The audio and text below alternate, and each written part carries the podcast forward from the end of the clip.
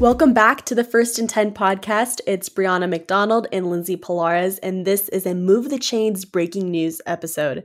Today, the 49ers have re signed tight end Ross Dwelley to a one year deal and also brought on a new player. Safety Myles Hartsfield has signed a one year deal with the team.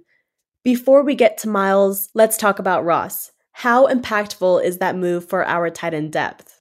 Yeah, Bray. Uh, so Ross Dwelley is definitely a depth piece and a really good just locker room guy uh, for the 49ers tight end room. I, he's been around for a long time, was originally an undrafted free agent in 2018. Super well acquainted, obviously, with tight end George Kittle and Charlie Woerner. Um, he's had appearances in 72 games, 17 total starts in his five seasons, uh, 43 receptions for 506 yards and five touchdowns in that time as well. So, again, just happy to see somebody, a veteran that is well loved in this locker room, return to the roster uh, for another season. Last season, Dwelley played in 12 games and finished with three catches for 105 yards and one touchdown but his impact was seriously felt on the 49ers special teams. He played in 225 special team snaps, so major contributions across the board. I'm sure his teammates are really excited to have him back. And I know this morning you got to talk to Myles, Tell me about his background, where he's coming from, and how he can benefit the 49ers. Myles Hartsfield is coming to the San Francisco 49ers after spending the last three seasons with the Carolina Panthers.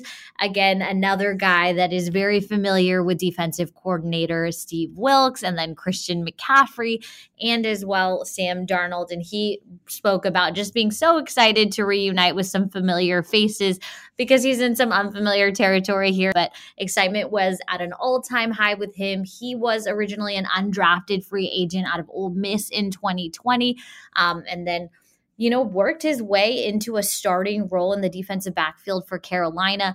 I think, you know, a lot of great work ethic there um, and is going to, I think, fit in really, really well with the team. Myles is a dynamic defensive player. He's played in 41 games for the Panthers and notched 115 tackles, seven passes defended, two fumble recoveries, one forced fumble, and one sack.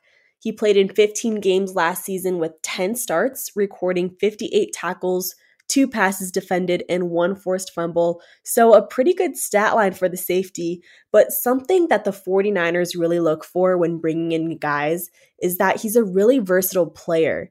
He's played as the Carolinas' primary nickel defender, and he's played in 813 snaps last season. And in those, he played in the slot and also at free safety. So not only has he moved around the defensive backfield, but he can also help contribute on special teams, which he did for the Panthers. So, overall, just a really interesting pickup by San Francisco, and it should be exciting to see all of these new free agents in action come OTAs, training camp, and the start of the 2023 season. Now, taking a look at the 49ers safety position since the beginning of the free agency period, the team lost Jimmy Ward to the Houston Texans and also Tarvarius Moore to the Green Bay Packers, but now have four safeties with starting experience. That's Talanoa Hufanga, Tashaun Gipson Sr., George Odum, and now Myles Hartsfield. We're definitely going to look forward to see how this move impacts the team's 2023 NFL draft strategy and how it's all going to shake out come time to set the 53 man roster. But that'll do it for today. We'll keep you updated with all of the latest information on 49ers.com.